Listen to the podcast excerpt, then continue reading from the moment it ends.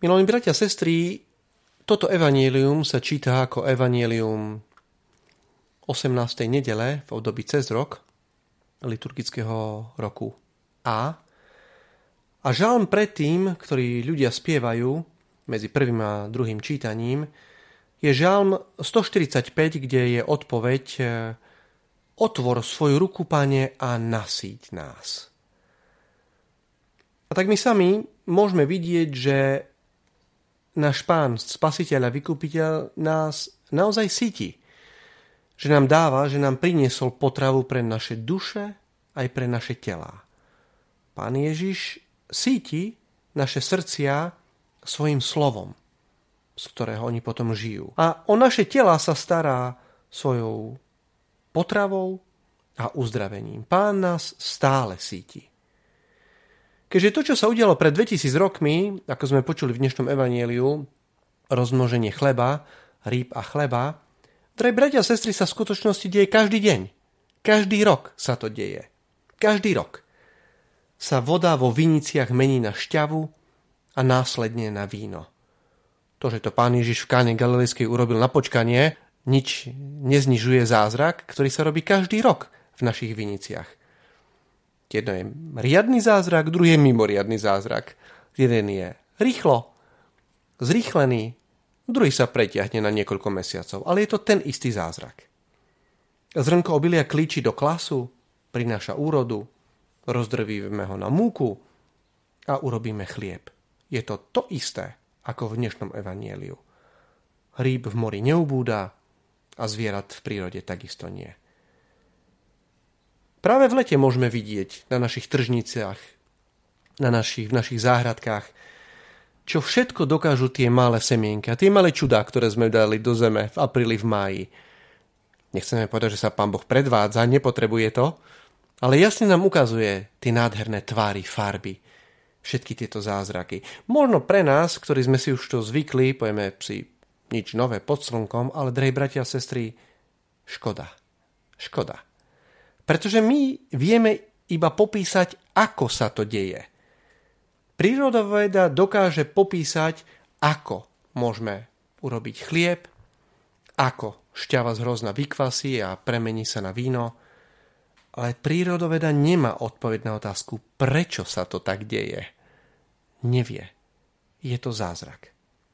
Samozrejme, že na to potrebujeme mať oči viery, ale veď práve preto uvažujeme o Evangeliu, aby sme si vyčistili naše oči viery, aby sme videli v potrave, ktorú nám Pán Boh dáva, zázraky. Vráťme sa teda do dnešného Evanielia. Pokojne môžeme hovoriť o zázraku štedrosti. V prvom rade tu máme štedrosť a veľkorysosť chlapca, ktorý dal všetko, čo mal – aj keď v dnešnom evaníliu sa tu nehovorí o chlapcovi, ale v ďalších dvoch synoptických evaníliách sa už hovorí, že to bol malý chlapec, ktorý sa zriekol svojho obeda. On si mohol povedať, no a čo je mne do toho, že ostatní nemajú? A tak tento chlapec je veľkorysý. Nedal iba jednu rybku a dva chlebíky, dal všetko, čo mal. Dve rybky a päť chlebíkov. Nevedel, či sa to pánu Ježišovi podarí ten zázrak, alebo nie. Dal všetko, čo mal. Hoci ani to pán Ježiš nepotreboval. Bol to malý darček pre 5000 rodín, nepochybne, ale veľká obeta pre chlapca. Ešte sa zhodneme na tom, že je jednoduché darovať niečo, čo nepotrebujeme, alebo niečo, čoho máme prebytok. Už keď sme boli v našich zahrádkach, môžeme si uvedomiť, že nemáme problém dať susedovi 5 kg paradajok, keď sa nám urodilo 50 kg. Už ťažšie sa nám bude dávať 5 paradajok, keď sa nám urodilo iba 6. A tak skutočný dar je vtedy, keď to, čo darujeme, rovnako potrebuje obdarovaný aj darca. To je skutočný dar. Potom tu vidíme veľkorysosť pána Ježiša.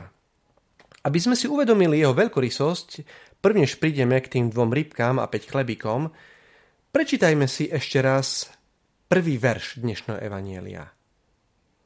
Keď sa Ježiš dopočul o smrti Jána Krstiteľa, odobral sa odtiaľ loďkou na pusté miesto do samoty.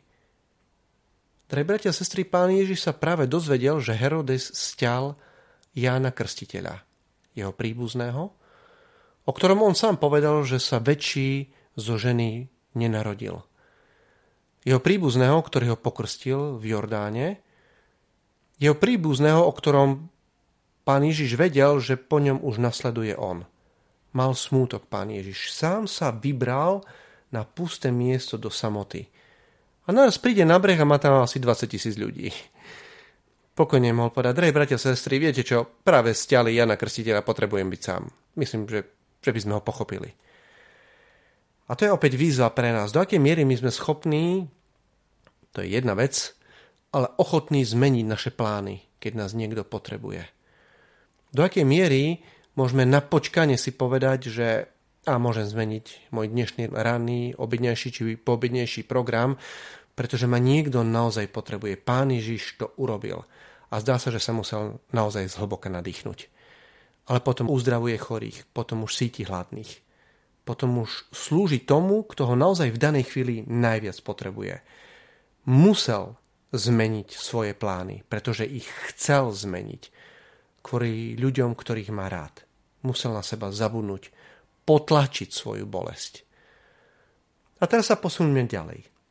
Pán Ježiš totiž nedal iba nejaký obyčajný obed, nedal iba nejaký sendvič tu nejakom každému, ktorý tam bol, ale pripomeňme si, že všetci sa jedli a nasítili, ba ešte nazbierali 12 plných košov zvyšných odrobín. Je veľkorysý náš spasiteľ a vykupiteľ. Tak ako bol v káne Galilejskej, tak je aj na brehu Genezareckého jazera, tak bude aj vo väčšnosti. Keď nám za nejakých 80-90 rokov nášho života na tej zemi, v tom lepšom prípade, dá celú väčšnosť. Boh je veľkorysý. Drahí bratia a sestry, v tejto chvíli sa však chceme pozastaviť ešte pri jednej otázke. Otázka potravín alebo plýtvania s potravinami. Otázka hladu vo svete. Málo kedy sa o tom hovorí v kostole, ale Snaď pri počúvaní dnešného evaniela je to naozaj na mieste, keď hovoríme, že jedlo je Boží dar, chlieb je Boží dar, my sa modlíme každý deň, chlieb náš každodenný daj nám dnes, ale ako my sa správame k Božiemu daru, ktorý nám posiela do potravín každý deň. Dáva rast na našich poliach, v našich sadoch. Každý rok. Včera som si našiel na internete správu z minulého roka, z roku 2019, keď na výstave Agrokomplex v Nitre bol uskutočnený výskum o potravinovom odpade na Slovensku. Tento výskum uskutočnilo ministerstvo pôdohospodárstva. No už teda vedzme, že 40% ľudí uviedlo, že najčastejšie vyhadzuje chlieba pečivo. Zelenina a ovocie putujú do koša v 35% domácností na Slovensku. Zvyšky uvarených jedál vo vyše 29%. Za hlavnú príčinu vyhadzovania potravín Slováci uviedli, že je to, hlavnou príčinou je to, že to, čo nakúpili, nestihli zužitkovať. Na veľmi zaujímavú otázku, prečo im ostávajú neskonzumované potraviny, mohli respondenti zaškrtnúť viacej možností a tak 74% ľudí uviedlo, že navarili viac ako zjedli. Že veľa navarili. 74% ľudí. V 34% prípadov sa potraviny pokazili alebo jednoducho uplynul dátum spotreby. Uvádza ministerstvo pôdohospodárstva. A keď si to ministerstvo zhrnulo, tak skonštatovalo, že temer 80% ľudí na Slovensku častejšie či menej často, niekedy alebo častejšie, viac či menej jednoducho plýtva potravinami. A tak na Slovensku sa vyhodí ročne do kontajnerov približne 9000 tón potravín. Článok, z ktorého sme čerpali, má veľmi elokventný názov. Mnoho ľudí si plýtvanie potravinami ani neuvedomuje.